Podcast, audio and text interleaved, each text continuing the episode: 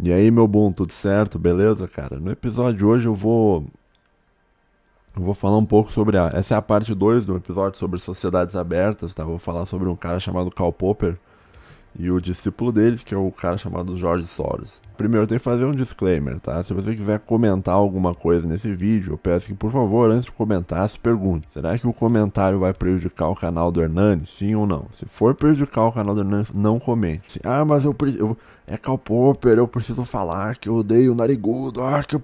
Não, não precisa, cara. Tu não precisa, tá? Fica tranquilo, não. Calma, cara, calma, tá? Tá, outra coisa. Então, assim, não, então, não comente nada que possa prejudicar o canal do cara, porque eu tô aqui de visita e não quero derrubar o canal do, do, do. Uh, assim, outra coisa, assim, ó, tudo que eu vou falar aqui pra ti é. Assim como no episódio passado eu tinha que ter falado isso, tá? Mas tudo que eu vou te falar é um negócio superficial, tá? É, é um negócio feito propositalmente para ser superficial. Porque se eu fizer um negócio muito. Até tava falando com o esses dias.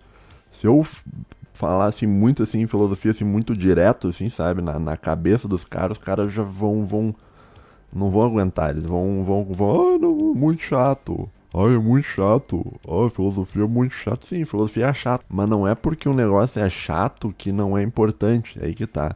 Se você entrar na vida com a, com a, com a noção de que, ah, não, eu vou fazer só aquilo que eu acho interessante, cara, tua, tua vida vai ser uma merda, cara.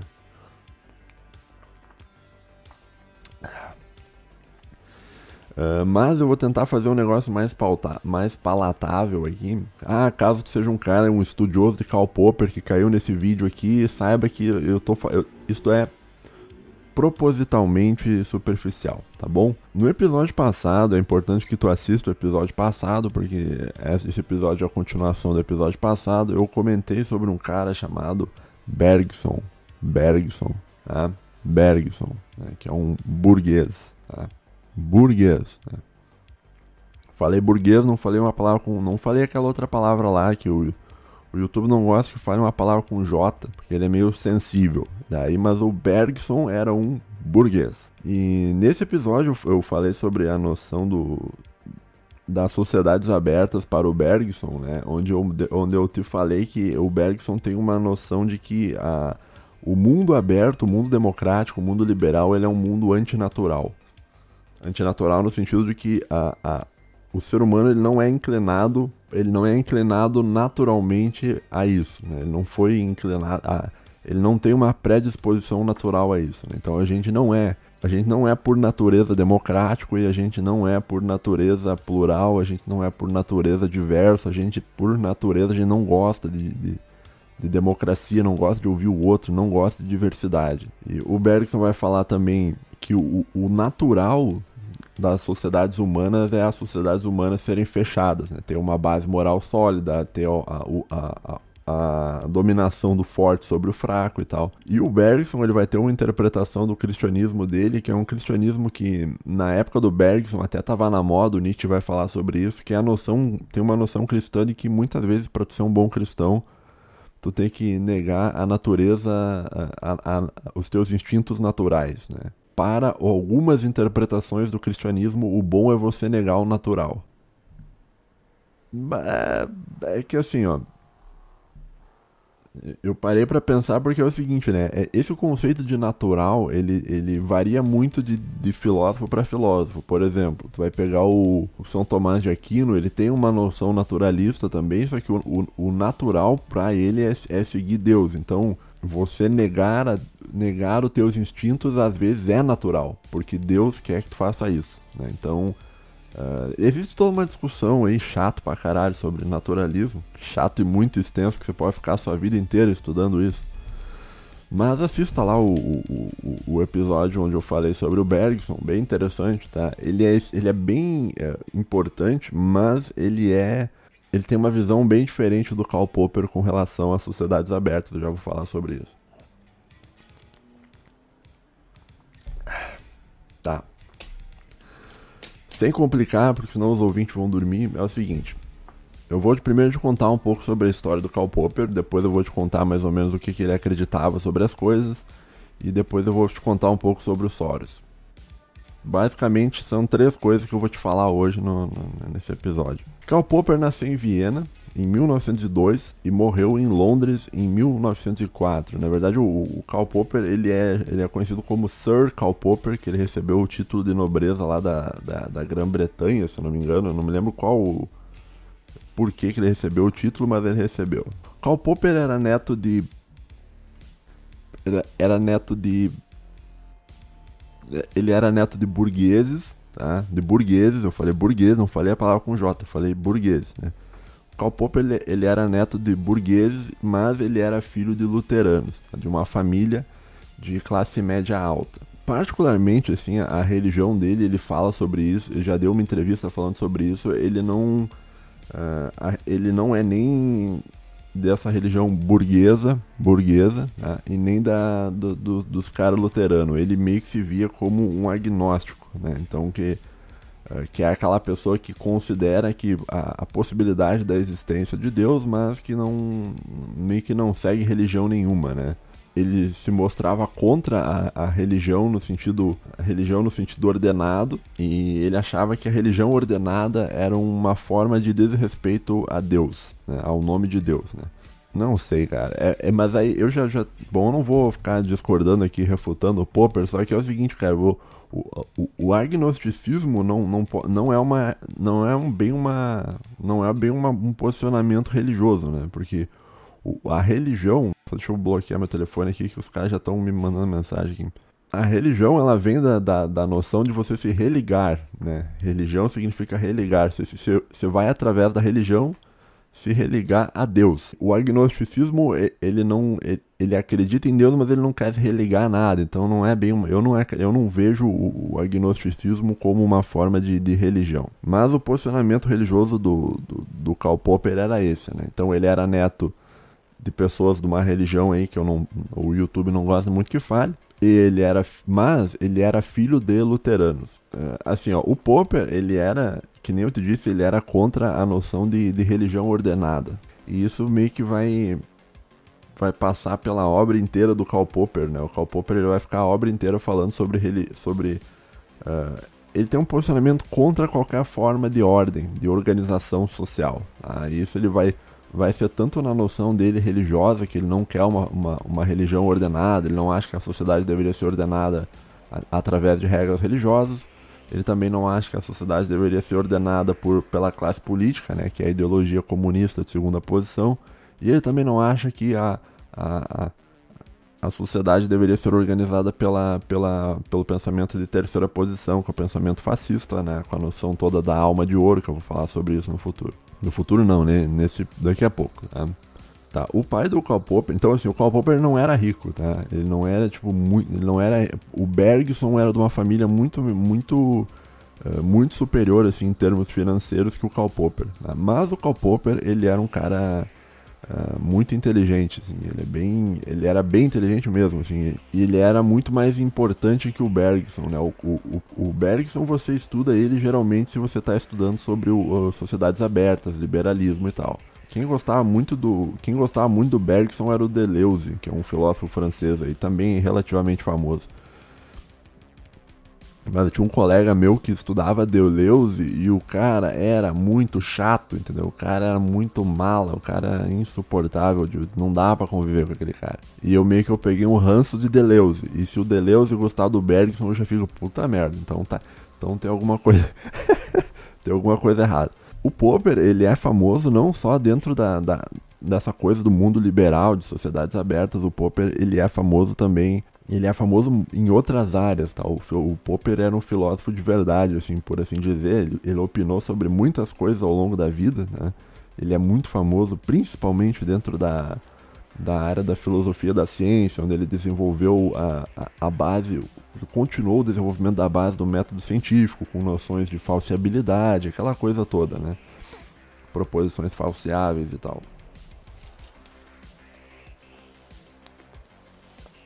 Será que eu tô. Tu, tu tá, tá, aí, tá, tá me ouvindo aí, ouvinte? Ainda tá aí? O Popper, ele é muito mais famoso que o Bergson. E, e, eu acho que, em certa medida, com relação às sociedades abertas, ele é bem mais importante que o Bergson. O Popper, apesar de dele não. E aí que tá, né? O negócio da inteligência não tem a ver com, com, com, com, com riqueza, né? O Bergson era mais rico que o Popper, né? Uh, mas o Popper também não era pobrinho, não, tá? O, o Popper, o, o, pai dele era um advogado, tá? E eles acabaram ascendendo socialmente por causa da, da, da, profissão do pai dele, né? Advogado naquela época que você advogado era alguma coisa. Hoje em dia, tu é advogado, você é grande coisa, né? Ser advogado. Todo mundo consegue virar advogado hoje em dia.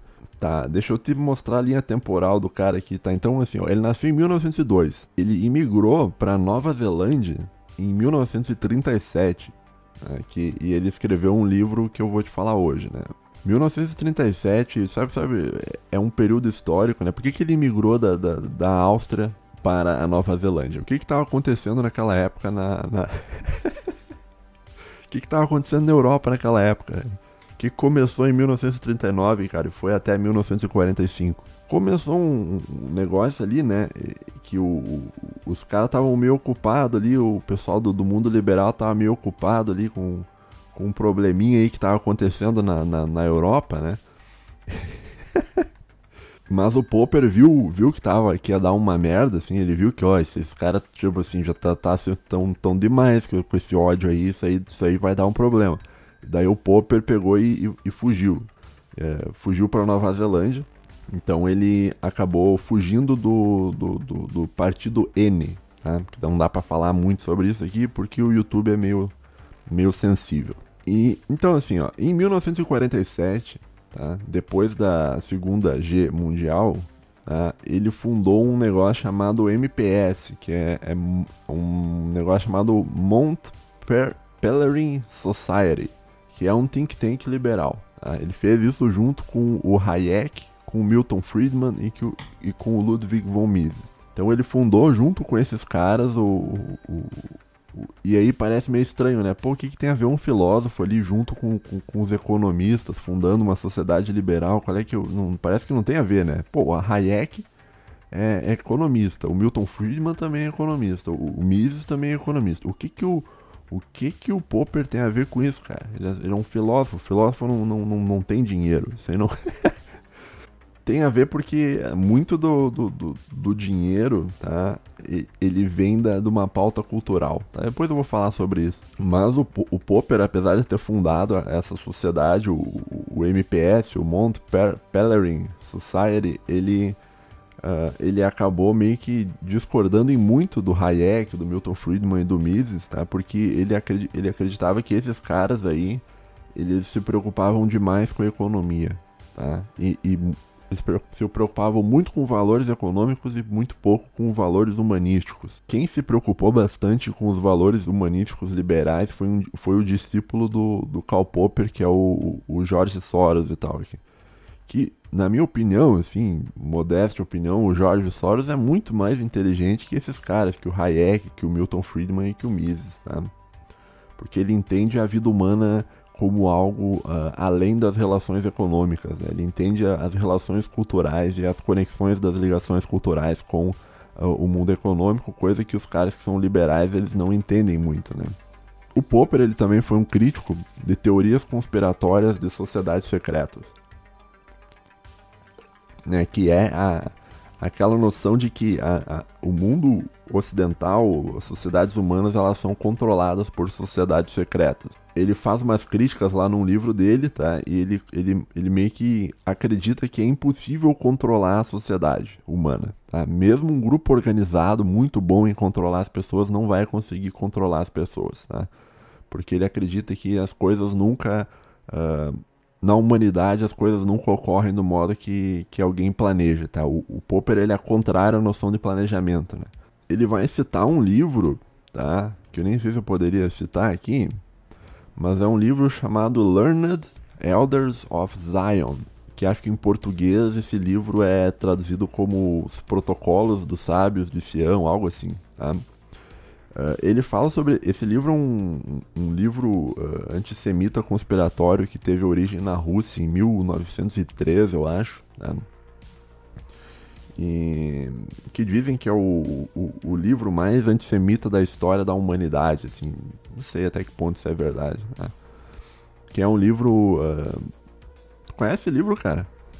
Como que tu conhece esse livro, cara? Você não pode conhecer esse livro. Eu posso conhecer porque eu sou um, eu sou um pensador, eu estudo isso de um ponto de vista teórico. Como é que você não deveria conhecer esse livro aí, cara? Se você tá com tem que parar com essas coisas aí, cara. Ó. eu posso conhecer esse tipo de livro, cara, porque eu estudo, tá? Esse tipo de assunto, mas você não. Você que é o cidadão comum, você não deveria ler isso aí, cara. Cidadão comum sou, tipo, muito arrogante, né? Você que é o cidadão comum. Você, cidadão comum, não deve ler este tipo de livro. Não procure ler os protocolos dos sábios de Sião, né? Que é Learned Elders of Zion. E bom, o Popper ele fala sobre essa coisa de teorias conspiratórias no livro uh, Conjunturas e Refutações. Né? Em inglês é Conjectures and Refutations, que é um livro escrito em 1962, a primeira edição. Ele vai falar sobre esse livro do, do, do Learned Elders of Zion. Nesse livro dele, Conjunturas e Refutações. Né? Se tu tiver a versão em inglês, você pode encontrar isso na página 123. A versão em uh, português, cara, eu não me lembro que página que é. Eu tenho até ela aberta aqui, mas eu não, não vou conseguir achar aqui. Ele vai falar sobre essa coisa toda, de, de essa noção que é uma crença que as pessoas têm que, que, de sociedades secretas que controlam o mundo. Ele vai dizer que isso é impossível lá no, no livro dele e tal. Eu não sei se eu comprei bem a, a, a ideia do Karl Popper nisso, tá? Porque ele fala assim, olha, as coisas nunca funcionam. Essas coisas de sociedade secreta é falsa porque a humanidade nunca funciona do modo com, como ela deveria funcionar, né? Sempre é, é impossível você planejar. Mas eu fiquei pensando assim, ok, tudo bem, é impossível planejar, cara. Mas só porque é impossível planejar não quer dizer que não vai ter pessoas que estão tentando planejar. Tá? Bom, mas isso aí é um, um detalhe aí.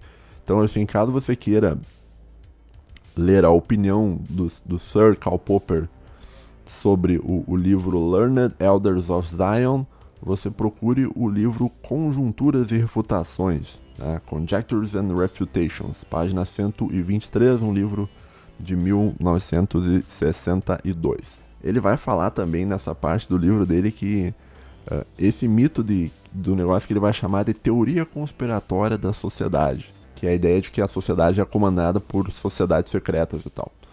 Uh, isso tem origem na Grécia Antiga, lá na, no negócio da Guerra de Troia, onde se tem aquela ideia de que tudo que ocorre em, em Troia, tudo que ocorreu em Troia, ocorreu por causa de uma conspiração que os deuses do Olimpo fizeram.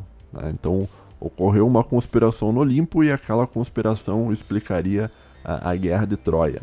Daí depois do mundo moderno, como a gente meio que é meio tudo ateu, a gente não acredita mais em Deus, a maioria das pessoas não acreditam em Deus, você substituiu os deuses gregos por grupos étnicos. Ele vai falar sobre o Hitler e tal também. Enfim, tá aí a, a opinião do, do Karl Popper tá, sobre isso. Tá? Isso não tem muito a ver com a sociedade aberta, mas eu achei que talvez você que é um cara aí based, que está me ouvindo, é, você talvez achasse interessante. Tá, então assim, o que, que é a, a, a sociedade aberta, né? O livro, o, o Karl Popper escreveu em 1945, ele publicou um livro chamado The Open Society and Its Enemies, que é a sociedade aberta e seus inimigos, tá? Uh, esse livro foi publicado em 1945, ou seja, na, na época que terminou a, a Segunda Guerra Mundial, então o, Popper ele estava escrevendo esse livro já pensando na Segunda Guerra Mundial. Né? Então ele estava e na época ele tinha 43 anos. O Popper ele vai falar, ele vai fazer uma defesa da, do modelo que ele acredita que são as sociedades abertas. e Ele vai fazer isso de um modo diferente do, do Bergson. Né? O Bergson ele vai usar uma concepção religiosa sobre as sociedades abertas, onde ele vai dizer que o, o mundo, é, o mundo é naturalmente fechado, o humano é naturalmente fechado, você precisa abrir o humano para para que a democracia funcione e tal e tal e tal. Que é uma visão mais uh, naturalista, religiosa, inspirada num, num, cristianismo, numa interpretação dele mesmo sobre o cristianismo. Agora, o Karl Popper, ele não vai usar muita noção de naturalismo, tá? Para defender a sociedade aberta. A, a, a, visão do Karl Popper sobre a sociedade aberta é uma visão que, que, na minha opinião, ela é mais uh, epistemológica do que naturalista. Né? Epistemologia é a área da filosofia que estuda o conhecimento humano. Um dos argumentos que ele dá, assim, em prol da, da, de, de por que você deveria ser um cara favorável à sociedade aberta, é que ele acredita que os humanos em uma sociedade aberta, os humanos eles são mais livres do que uma sociedade fechada. E os humanos mais livres são humanos que conseguem mais facilmente resolver problemas. Então, assim, você consegue arrumar melhor uma solução para um problema se você está pensando, consegue pensar de um modo livre sobre aquele problema. E nesse livro, tá, ele vai fazer críticas a, ao mundo de segunda posição e ao mundo de terceira posição. Ele vai fazer também críticas ao Hegel, mas ninguém se importa com o Hegel. O Hegel é mala pra caralho ele vai ver o Hegel como uma repaginação do Aristóteles com relação ao totalitarismo e tal. Mas assim, só para recapitular, assim, o que, que é as posições né, ideológicas, caso tu não saiba. Primeira posição é liberalismo, mundo aberto, sociedade aberta. O mundo controlado por grandes corporações, pela classe burguesa e tal. Segunda posição é o comunismo. E terceira posição é o fascismo. Tá? São três posições ideológicas né, que existem e que sempre, na minha opinião, sempre vão existir. Não, não tem como uh, você acabar com isso, né? Por, por, isso que o, por isso que o fascismo ele é imparável. Você não, você não tem como abolir essa ideia, né? Essa ideia sempre vai existir, assim como sempre vai existir ideias liberais e assim como sempre vai uh, existir ideias comunistas, tá? E a gente consegue perceber isso ao longo de, de toda a história da humanidade. Essas três ideologias elas aparecem né, em toda a história da, da, da humanidade em diferentes períodos, né? Então é um negócio que meio que você combate ideologia com outra ideologia, mas você nunca vai conseguir exterminar completamente uma ideologia. Né? Pelo menos essa é a minha opinião. Tá? Vamos começar então com a segunda posição, primeiro, tá? do, do Karl Popper, tá? que ele vai fazer uma crítica ao modelo comunista. O Karl Popper ele tem alguns livros tá? que ele fala mal do comunismo. Tá? Ele fala mais mal do comunismo do que do fascismo, porque o fascismo meio que terminou, sabe, na, na época dele. Tá? Terminou, momentaneamente, agora tá voltando. Então ele meio que não, não, não, não usa muito tempo dele para falar sobre o fascismo, mas ele fala bastante sobre o comunismo. E ele vai. Ele tem um livro, tá? Escrito em 1936, tá? Que é um livro chamado A Miséria do Historicismo, que depois. Ele foi publicado em 36 como um periódico, mas ele foi publicado como um livro em 1957 e ele é um livro, ele é uma resposta, um, acho que é um livro do Marx, que eu acho que é a miséria da filosofia. Né? Então ele vai fazer críticas à noção de historicismo, que é uma base, que é uma base cultural do, do mundo comunista. É, existe uma crença comunista num negócio chamado materialismo histórico dialético. A luta de classes e tal, aquela coisa toda. Né? O que, que é o materialismo histórico dialético? O material... Começa assim, ó, materialismo histórico dialético. O que, que é o materialismo? Materialismo é a noção de que é uma noção de mundo onde não há transcendência. Tá? É uma, uma noção puramente material. Então, o marxista ele não acredita em Deus, não acredita em transcendência, não acredita em nada disso. Ele acredita só no mundo material. Histórico no sentido de que a história ela possui uma uh, continuidade, né? possui uma a, a história ela, ela tem coisas anteriores e vai seguindo em, em uma linha causal e dialético no sentido de que existe um jogo de oposições entre. Eh, sabe esse negócio da dialética, né? Que é, que é a síntese e a, e a antissíntese, né? Não, tese e antitese, que vai gerar uma síntese que depois vai se juntar com uma, com uma outra antissíntese, que na verdade vai ser a tese dialética, né? Aquelas coisas chatas lá do, do livro do Hegel, lá da ciência da lógica, que, mas assim, em resumo, assim, para te dizer assim, o que seria um materialismo histórico dialético, é a noção de que as sociedades humanas elas brigam entre si, existem confrontos entre si, que o, o, o Marx vai afirmar que isso é um confronto de classe entre o cara que detém as propriedades privadas, que é o burguês, e o cara que não detém nada, que é o que, é o, que vende a mão de obra. Então vai haver um, um conflito dialético isso vai evoluindo ao longo da história humana até que no final da história humana, isso na visão do Marx, isso é um negócio profético, uh, o mundo vai se transformar em um mundo comunista, na visão do Marx, que isso também é conhecido como a profecia do destino histórico. Tá? Cara, isso é uma merda, né, cara? Isso, eu... isso é uma merda por quê? Porque eu já, eu, como eu sou um cara de humanas, cara, eu conheci muita gente que defende isso, cara. Então, eu, só de falar isso me dá uma chatice, bicho. Mas que negócio mais chato, cara. Né? Então, existe isso, né, do materialismo histórico dialético, né, que, que, que o mundo humano ele vai evoluindo historicamente através de uma luta dialética materialista, tá? E no final lá vai ter o, o marxismo, tá? E essa evolução vai se dar através da noção de luta de classe. Bom, o Popper ele vai, ele vai defender o seguinte, ele vai dizer, olha, não existe isso de isso aí tá errado, tá errado, tá? Então não existe destino histórico, que nem eu disse, o Popper ele é contra uma ideia de planejamento social. Então ele diz, olha, o marxista está dizendo que a sociedade vai ser de tal modo, mas o Popper diz, olha, isso é impossível de você prever. Tá? Isso não é, isso é uma verdade que é tipo um mito que o, que o cara que é marxista aceita sem ter qualquer comprovação daquilo. Né? Então ele vai, ele vai fazer uma crítica à noção do historicismo, né, que é essa coisa do destino histórico, do materialismo dialético, e ele vai dizer que o, o comunismo ele é um inimigo da sociedade aberta um dos inimigos, porque ele tenta fechar a sociedade através do conflito entre luta de classes e tal. E o Popper vai dizer que, olha, a humanidade não, não tem um local predestinado para onde ir e tal, e tal, e tal, e tal. Então essa é a segunda posição. Tá? Em, em, resumo é isso, né? A, o, a, segunda posição que é o comunismo é isso. É, é a ideia de que existem pessoas que possuem a propriedade privada dos meios sociais de produção, que vai ser considerado burguês, e a pessoa que não tem isso, que é a, pessoa que vende a força de trabalho, ou seja, a vitalidade dela para o burguês, que é o, o proletário. Tá? Então é isso. Tá, a terceira posição, fascismo. Tá? O, o Popper ele vai ter uma noção sobre o fascismo que é uma noção muito interessante. Tá? Que ele vai falar sobre. Ele acredita que existe um filósofo que ele é a fundamentação teórica do fascismo. O que eu acho assim um absurdo que o Popper fala sobre isso, mas é, é o que o Popper acredita. Pro Popper, tem, alguma, tem alguma, algum palpite de quem que seria esse filósofo? O Popper acredita que tem um filósofo que é o, é o responsável pelo fascismo. Né? Que é o, é o Platão. Né? O, pro, pro, pro Popper, o Platão ele é o pai do fascismo. Né? E, e, vem muito na noção de que o, o, o Platão ele tem aquela ideia de que existem pessoas que nasceram para governar e existem pessoas que nasceram para ser governadas. Tá? Então, se você é um cara de terceira posição, provavelmente você concorda com isso. Né? De novo, né?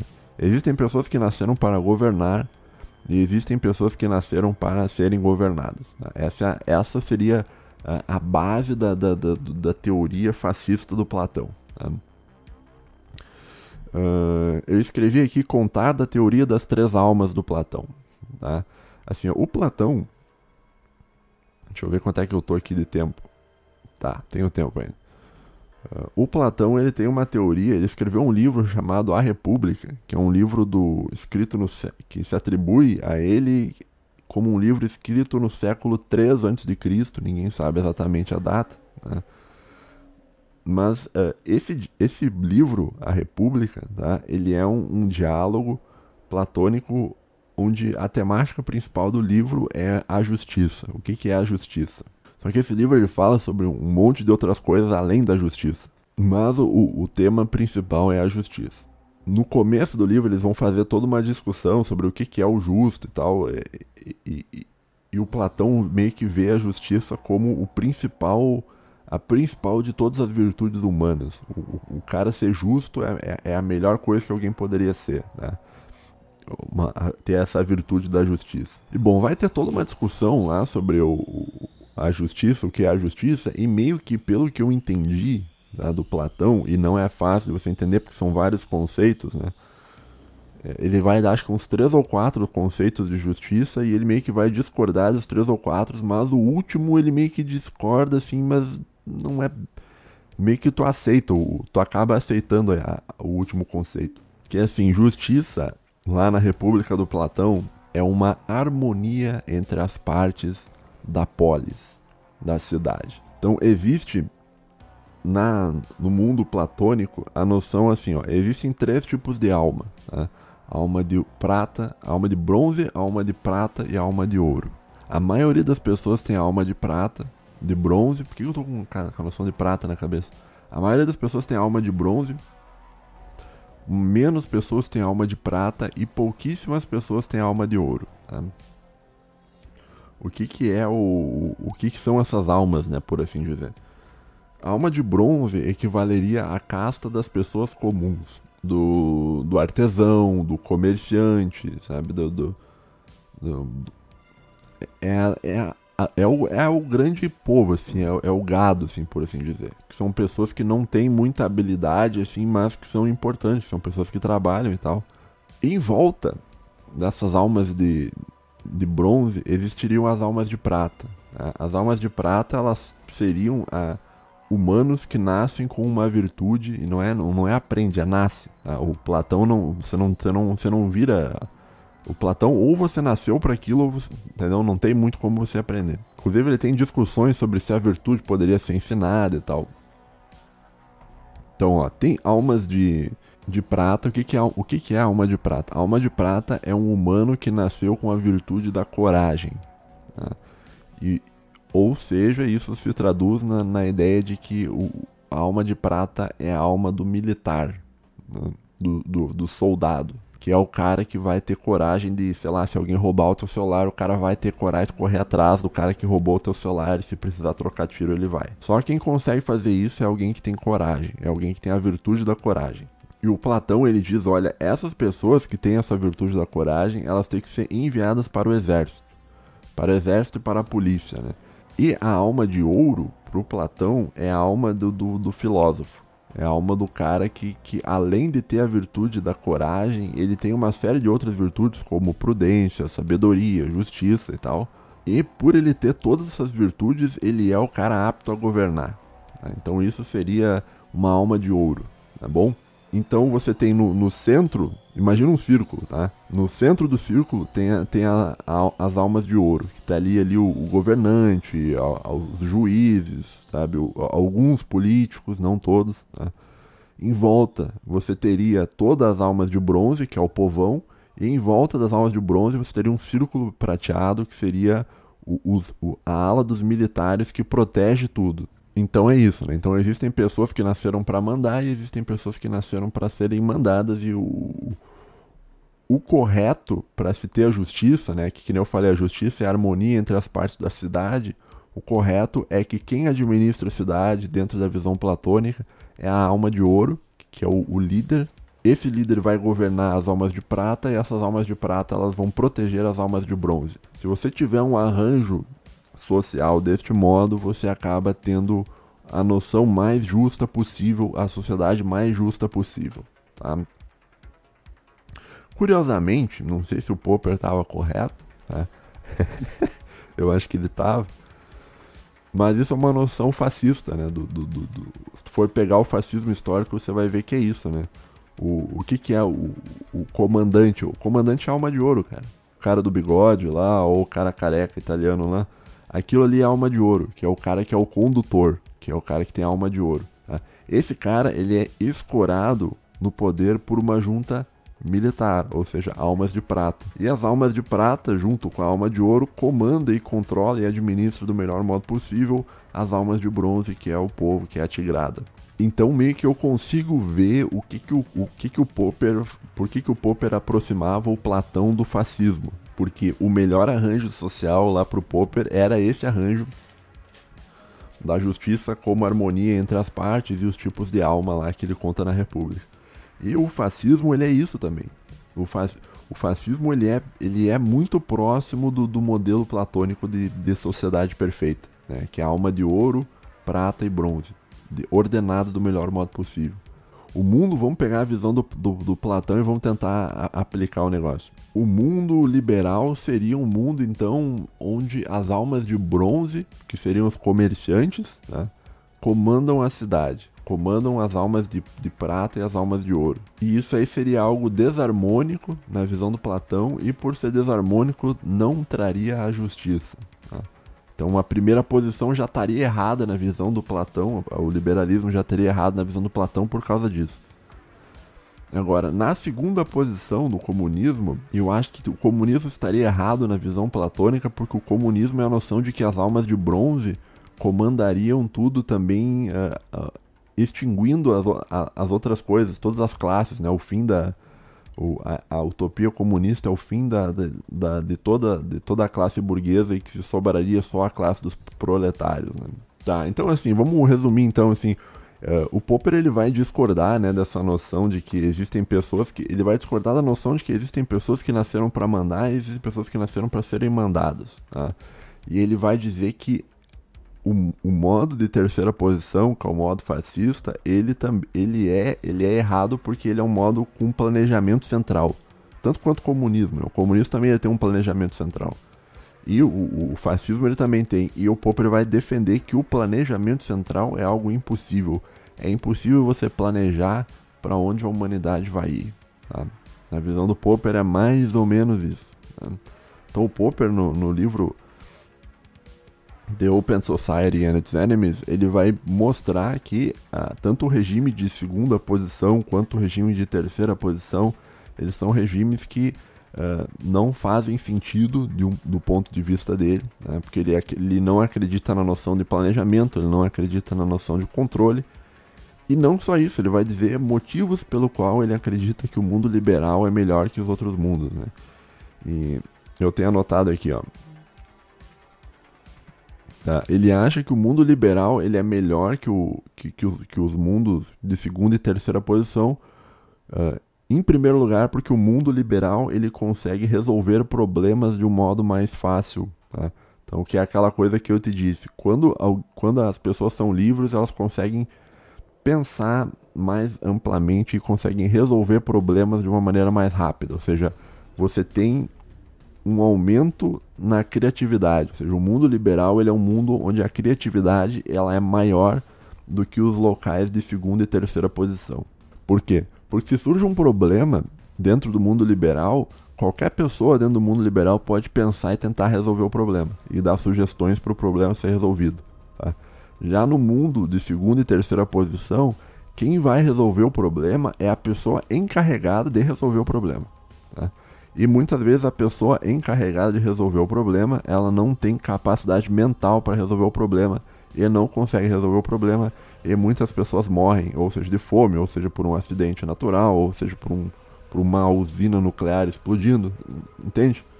Então o Popper ele vai defender isso, que, que o mundo liberal ele é melhor, que é possível resolver problemas de um modo melhor em uma sociedade aberta que nem eu disse, a, a defesa do, do, do, Popper sobre a sociedade aberta, ela é mais epistemológica. Ele não está preocupado se o, se o mundo liberal ele é um mundo natural ou antinatural. O que ele está dizendo é o seguinte, olha, é melhor, o mundo liberal é melhor que você consegue resolver problemas de um modo muito mais fácil.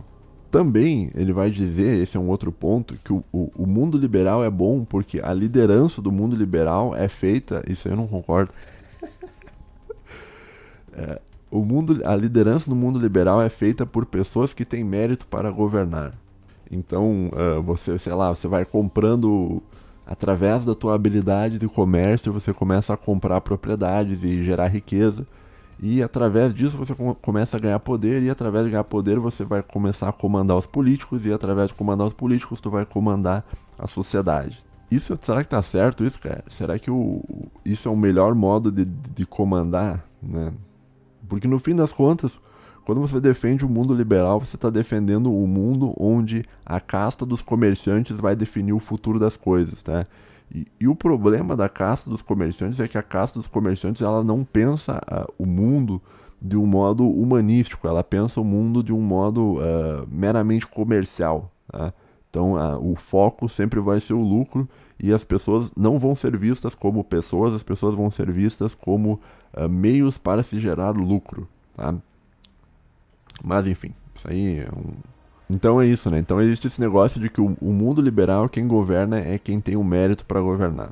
E por último, também o Karl Popper ele vai dizer algo muito interessante sobre a sociedade aberta, que é o seguinte: uh, somente em um mundo aberto e uma sociedade aberta é possível reformas do regime sem o uso da violência. Em um mundo fechado, se você quiser uh, fazer alguma mudança, você vai precisar matar um monte de gente. Tá?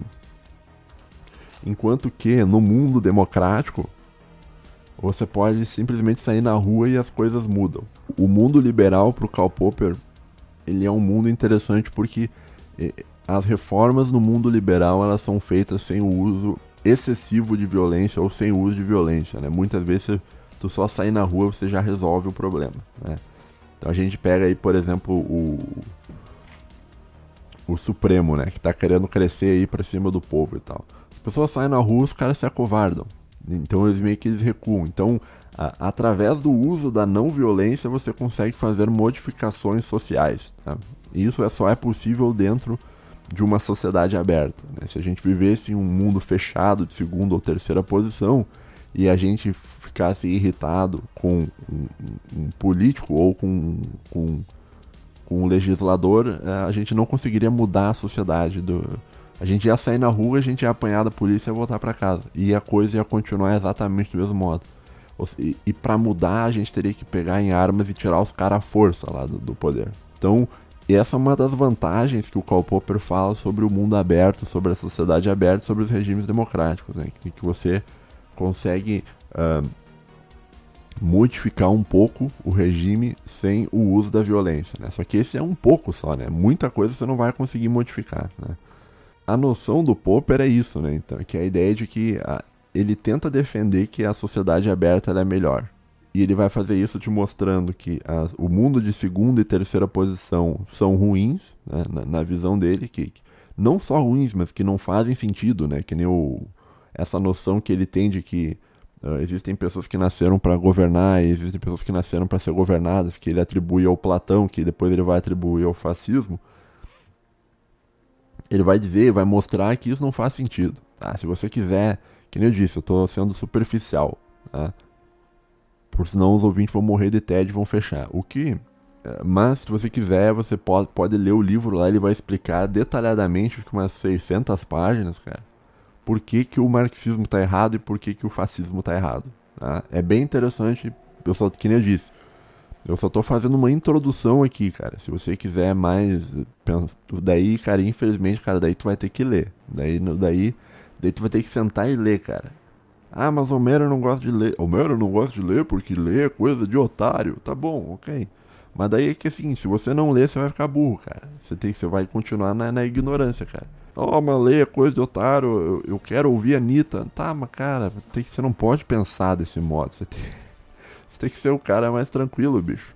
Não mais tranquilo, mas, mas menos animalizado. Tá? Você nasceu animalizado, cara. Você não pode. Você tem que. O que te diferencia dos animais, cara, comuns, além da tua racionalidade, é a tua cultura. Então, cara, leia alguns livros, cara. Procure alguma coisa aí pra ler. Tu não precisa ler Popper, tá? Mas vai ler alguma outra coisa, cara. Mas não, não fica. né? Ah, eu leio Harry Potter, Homero. Eu, eu, eu tenho 35 anos e eu sou da Sonserina, Homero. Eu já falei disso, cara. Você não pode. Pelo amor de Deus, cara. Mas o cara, 35 anos, da Sonserina, cara. Por que, cara? Meu Deus do céu. Tá.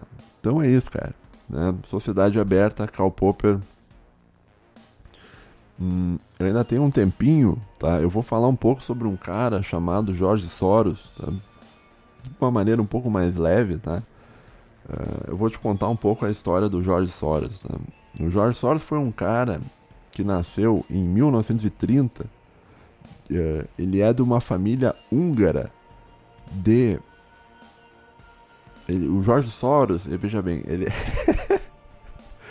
o Jorge Soros é uma família de burgueses. Tá? Burgueses. Eu falei burguês, não falei a palavra com J. Tá?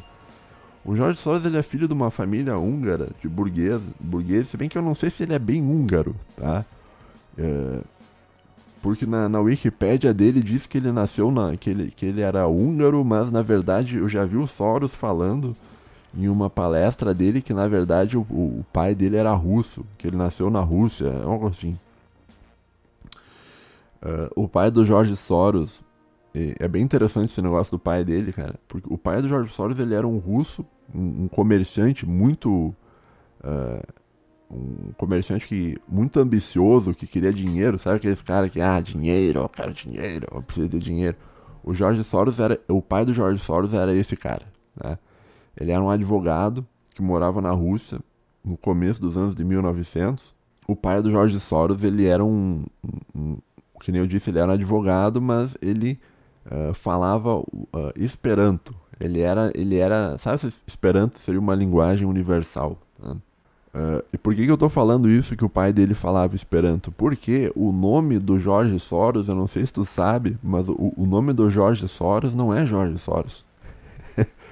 O, o, o, cara, o Jorge Soros, ele mudou de nome, por quê? Porque como ele era de uma família de burgueses no começo daquele século ali, do, de 1900, exist, e existia o livro lá do, do, do, Elders of Zion, lá na Rússia, e os caras da Rússia estavam muito furiosos com, com os burgueses na época, uh, o, o, pai do Jorge Soros acabou mudando o nome da, da, da família inteira, né? para não, não ficar, para como uma forma de se camuflar a, a perseguições que tinham na época. É, o nome do, do Jorge Soros vai aparecer aí na tela. É, G... é George, não sei como é que fala o outro emado em húngaro. É, é, George Schwarz. Tá? Schwarz uh, é uma palavra em alemão que significa negro, preto, tá? a cor preta. Tá? Então, por exemplo, o Mário Schwartzman, é, que, tam, que era é também de uma família de burgueses, né? Uh, Schwarzman significa. Uh, Schwarz é preto e man é o homem no sentido de humano. Tá? Então seria o humano negro. E o Jorge Soros, na verdade, o nome dele é George Schwartz. E Soros é um, um, nome que o pai dele, que falava Esperanto, deu para eles, para a família, que significa o próximo da linha ou o sucessor designado. Eu escrevi aqui falar sobre o pai do Soros. Né? O pai do Soros, ele, que nem eu disse, ele era um, um advogado e tal, tinha bastante dinheiro, bastante ambição e tal. Durante a Primeira Guerra Mundial, a Rússia pegou, cara, achou o cara, bicho, e mandou o cara pra Sibéria. A Sibéria é um lugar que eu acho que deve ter alguma, alguma magia, alguma coisa, cara, né? Alguma coisa foda, assim, que não sei, cara, mas a Sibéria é um, é um lugar da Rússia que meio que muda a cabeça das pessoas que vão para lá. E o pai do Soros foi preso lá na Primeira Guerra Mundial, foi enviado para a Sibéria, conseguiu voltar, teve toda uma história dele tentar fugir e tal, uh, pegando um rio, né? E todo e, e a Sibéria é um, é um, lugar tão difícil de você fugir, cara, porque a Sibéria todos os rios da Sibéria eles levam para o norte. Tá? Não tem como você pegar um rio e, e, e vir para a parte central do mundo. Tá? Os rios da Sibéria eles levam para o norte. E ele tentou fugir por um rio lá e acabou se ferrando mais ainda. Mas depois ele e uns outros caras que tinham fugido junto conseguiram voltar. Daí terminou a guerra e tal. E o, acho que talvez o sofrimento que o, o pai do Soros tenha tido lá na, na Sibéria mudou completamente a cabeça do, do, do pai do Soros. O, o, próprio Soros ele fala isso numa palestra sobre a. Lá no. O, o, o Jorge Soros ele tem um canal no YouTube, tá? Que é Open Society Foundations. Que você pode inclusive assistir palestras do Jorge Soros se tu quiser. Se tiver tempo para isso. Né? Eu assisti porque eu assisto um monte de coisa. E o pai do Soros, cara, antes dele ir pra Sibéria, ele era um cara super ambicioso, assim, um cara que queria dinheiro, dinheiro, dinheiro, dinheiro. E quando ele voltou da Sibéria, o, o, o pai do Soros voltou um outro, voltou um outro ser humano, sabe? Voltou assim. Uh, o, próprio, o Soros relata que o pai dele, quando ele voltou da Sibéria, o pai dele não, não queria saber de dinheiro mais, não, não, não queria nada mais, sabe, assim, de, de, de material ele queria só passar tempo com a família e, e, ele queria aproveitar as coisas simples da vida. O pai do cara. Depois que ele voltou da Sibéria. Olha o que, que a Rússia faz com a cabeça do, do cidadão. Né? Ela fez isso também com a cabeça do Dostoiévski, mas isso é um, outro, um outro assunto. E o Soros viu o que aconteceu com o pai dele e, e ficou, caralho, isso aqui não, não, meu pai não era assim, o que aconteceu? Meu, meu, meu, pai era um cara super ambicioso, eu sou ambicioso também. Meu pai agora ele não, agora ele só quer passar tempo com a gente, aproveitar a vida, conversar, rir com a família, ler livros. O que, que aconteceu com meu pai, né? E por causa desse trauma todo da de você ser mandado para a Sibéria na Segunda Guerra Mundial, na Primeira Guerra Mundial. Uh, depois, cara, da, eles mudaram pra Hungria, tá? E eu acho que é aí que eu. Eu não me lembro, cara. Eu, eu não sei exatamente as datas, tá? mas eles se mudaram pra Hungria. Tá? Que na verdade o, o, o, a Hungria na época, não, eu não sei explicar, cara. Porque a Hungria, na verdade, não é a Hungria de hoje. A Hungria, na verdade, é a Hungria do Império Austro-Húngaro, algo assim, que então que era um império maior que, que eu não sei exatamente se era na Áustria, se era na Rússia ou se era na Hungria. Mas ele era daquela região ali da, do, do leste da Europa. Tá? Ali meio na fronteira entre Áustria, Rússia e Hungria. E beleza, né? Eles foram lá para estavam morando na Hungria. E quando começou a Segunda Guerra Mundial, né? antes de começar a Segunda Guerra Mundial, o, o, pai do Soros, ele ele viu o que, que ia acontecer, tá? Porque ele já tinha passado por isso, né? Lá na Primeira Guerra Mundial que a Rússia pegou ele. E o pai do Soros, ele, ele viu, ó, isso aqui, os caras estão muito loucos aqui, é melhor, é melhor largar tudo e ir embora. E ele fugiu, cara, com o pai do Soros fugiu com o Soros e, e o pai do Soros, Gilles Soros, né, ajudava outros caras a fugirem, outros burgueses a fugirem da, do nazismo, tá? Claro que daí vai ter teorias conspiratórias que na verdade que o pai do Soros uh, vendia, vendia uh, burgueses para os e tal. É, mas daí isso aí. Existem várias histórias sobre isso, né? Daí acontece o seguinte, né? O, o Soros, ele tem uma noção sobre as sociedades abertas, né? Que, aliás, deixa eu, deixa eu, deixa eu continuar contando a história, tá? E daí, ok, o, o Soros fugiu. Né? Na época da Segunda G Mundial, ele tinha 15 anos, eu acho. Deixa eu ver só um pouquinho. É, ele nasceu em 1930, a guerra terminou em 45, ele tinha 15 anos. Quando ele, quando ele fugiu, ele, ele era um jovem de 15 anos de idade. Tá? O, o George Schwartz, que foi trocado depois para George Soros. E o George Soros, ele tinha um interesse muito grande por filosofia. Né? Ele queria muito ser um filósofo. Ele estudou, ele, inclusive ele estudou filosofia, ele se formou em filosofia e ele era mestre em filosofia. Entretanto, a filosofia é meio complicada pelo seguinte: a filosofia você não basta você querer ser um filósofo. Tá? A, a filosofia meio que talvez o Platão esteja correto. talvez o Platão esteja correto. Né? Talvez para tu ser um filósofo tu tenha que nascer um filósofo. Né? Assim como tu ser um grande jogador de futebol, tu precisa nascer com o talento para ser um grande jogador de futebol. O Soros, por mais que ele gostasse de filosofia, ele, ele não, não tinha o, o material suficiente para ser filósofo. Ele foi. Por que eu tô falando do Soros, cara? Porque o Soros ele foi aluno do Karl Popper, né? que é o cara que a gente tava falando antes ali. E o, o Soros, assim, ele. Pelo que ele fala sobre o Popper, assim, dava a entender assim, que ele queria muito ser o Karl Popper. Que ele queria muito ter a inteligência que o Karl Popper tinha. Né? Mas o Soros nunca conseguiu tá? ser tão inteligente. Ele tentou muito, ele tentou pra caralho, assim, estudou muito. Mas, assim, ele não conseguiu progredir na filosofia. Talvez porque ele não tinha o, o material mental para ser filósofo, tá? que o Popper tinha. O Popper, você pode não gostar do Popper, tá? Mas o Popper ele era um cara, tipo assim, que, que o cérebro do cara era desenvolvido pra caralho. Tá? E o Popper, bicho, ele. Uma das frustrações, da, uma das maiores frustrações da vida dele é isso, cara. É, o Popper, o Soros, né? O Soros queria ser um filósofo, mas ele nunca conseguiu. Né?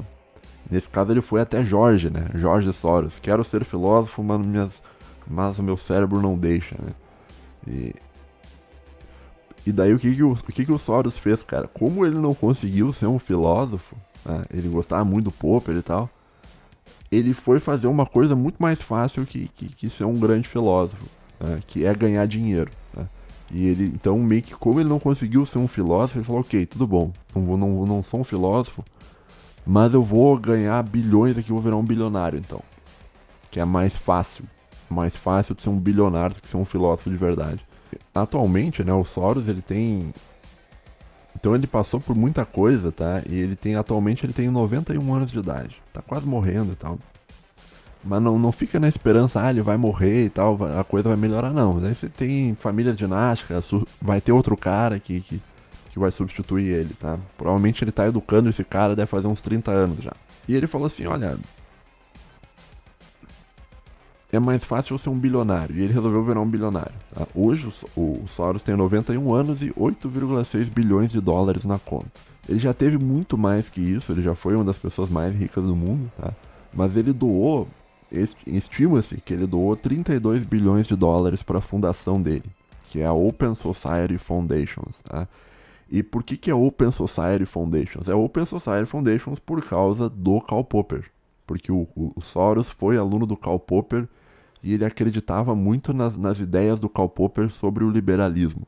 E o, e, e o Soros, apesar dele não dele não ser muito inteligente, eu acho que ele foi muito mais inteligente que os outros caras do liberalismo, que nem o Hayek, que nem o Mises, que nem o Milton Friedman, né? Porque o Soros ele entendeu uma coisa muito que, que muita ANCAP não entende, né? que é o seguinte: as pautas econômicas elas precisam estar sempre ancoradas por pautas de uh, costumes, por uma agenda cultural. Um exemplo que eu posso te dar sobre isso é, é, é, por exemplo, o comércio de álcool no Oriente Médio. Por que, que não há comércio de álcool no Oriente Médio? Porque não há uma pauta cultural que permita que exista comércio de álcool. Né? Ou seja, a economia ela é sempre subordinada à cultura. Né? Então, para você ter uma, um, um, mundo liberal, com pessoas ganhando muito dinheiro, bilionários ganhando muito dinheiro, é preciso que a cultura que seja vendida às pessoas, ao grande público, seja uma cultura que faça com que as pessoas aceitem a existência desses bilionários, dessas famílias dinásticas, dessas coisas todas que, que, que mandam no, no mundo liberal. Tá? Isso aí o Hayek não entendeu, isso aí o Milton Friedman não entendeu, isso aí o Ludwig von Mises não entendeu, né? Isso aí a escola de Chicago inteira não entendeu, né? O, Chile é um grande exemplo disso, né, cara? O, o, Chile, assim, não, é só liberar a economia. Ele liberou a economia, botaram um, um Guilherme Boulos lá. Se bem que o Chile é um. Se bem que o Chile tá correto, eu acho. Agora parando para pensar. Por quê? Porque a escola de Chicago ela, ela leva ao, a, ao, ao progresso econômico. Tá? E. Tá, mas daí isso aí já tem o dedo do Soros já. Porque a pauta cultural é a pauta do Soros. É, então não, não deixa o Chile, esquece o Chile. Esquece o Chile, é um exemplo. Isso aí eu posso vou falar mais no futuro sobre isso. Mas então é isso, cara. O, o, o, o, Soros, ele criou essa coisa aí chamada Open Society Foundations, tá? Que é um, um think tank liberal, talvez um dos primeiros think tanks que existe. Né? Hoje existe um monte de think tank é, no mundo, tá? Mas esse é um dos primeiros think tanks. Tá? E o objetivo da Open Society é te empurrar na tua cabeça uma agenda cultural para que o mundo seja democrático e aberto. Tá? E por que, que é importante que o mundo seja democrático e aberto? É importante que o mundo seja democrático e aberto porque assim uh, o poder das grandes corporações não será questionado. Tá? Então é preciso que você tenha um mundo aberto para que ninguém questione as coisas. Tá? A partir do momento que a sociedade começar a fechar, esses caras aí que comandam tudo, os burgueses, tá? esses caras estão ferrados. Tá? Então eles não podem deixar a sociedade fechar. Então por isso que eles implantam na tua cabeça toda hora. E esse é o negócio do Soros. O Soros ele entendeu essa relação entre cultura e economia. Né? Por isso, que, por isso que o Soros é mais inteligente que os outros caras. Ele não é tão inteligente quanto o Popper. Né? Uh, eu vejo o Soros e o Popper mais ou menos com uma relação assim. Uh, com relação ao Olavo de Carvalho e o Alan dos Santos. Tá? O, o Karl Popper ali seria o Olavo e o Alan dos Santos seria o Soros. Né? Em que sentido? O Alan, ele gosta muito de filosofia. Tá? Só que o Alan, ele não tem material cerebral para conseguir ser um grande filósofo, tá? que nem o, o Olavo. E por não ter o, o, o material cerebral, ele, gost, ele gostava muito do Olavo. Gostava pra caralho do Olavo. Ele queria muito ser o Olavo, entendeu? Ter o conhecimento que o Olavo tinha, só que simplesmente, cara, é, o negócio da filosofia é aquilo que eu falei, não, não basta querer. Infelizmente a filosofia filosofia é quase como se fosse um, uma coisa que tu nasceu escolhido para aquilo. E meio que o Alan, ele segue tudo que o Olavo falava, né? porque, porque ele gostava muito do Olavo, ele acreditava muito no Olavo, ele queria ser o Olavo. Né? E a mesma coisa ocorre com, com o Soros. O, o, Soros, ele gostava muito do Popper, gostava pra caralho do Popper. Tá? E ele queria ser tão bom quanto o Popper, mas ele nunca conseguiu. E, ele implantou, ele fez esse think tank baseado nas ideias do Popper. Então a Open Society Foundations, ela não existiria se não fosse o, o, o Karl Popper, né? Porque o, porque o Karl Popper que surgiu como a inspiração para o George Soros fazer tudo o que ele fez no mundo. Né? Que eu vejo a, a Open Society como uma forma de controle liberal sobre o povo, tá? através de uma pauta cultural. Tá bom? Então é isso, cara. Muito obrigado aí quem, quem ouviu até aqui. Não sei o que, que tu acha sobre isso. Tá? Deixa eu ver quanto tempo eu já falei. Tá, uma hora e sete, eu vou ter que cortar um monte de coisa. Ah, isso aqui vai dar uma trabalheira pra editar, bicho. Eu vou ter que censurar umas partes aqui. vou ter que cortar um monte de coisa aqui. Então tá bom, cara. Muito obrigado por quem assistiu até aqui. Um abraço a todos e tchau, tchau.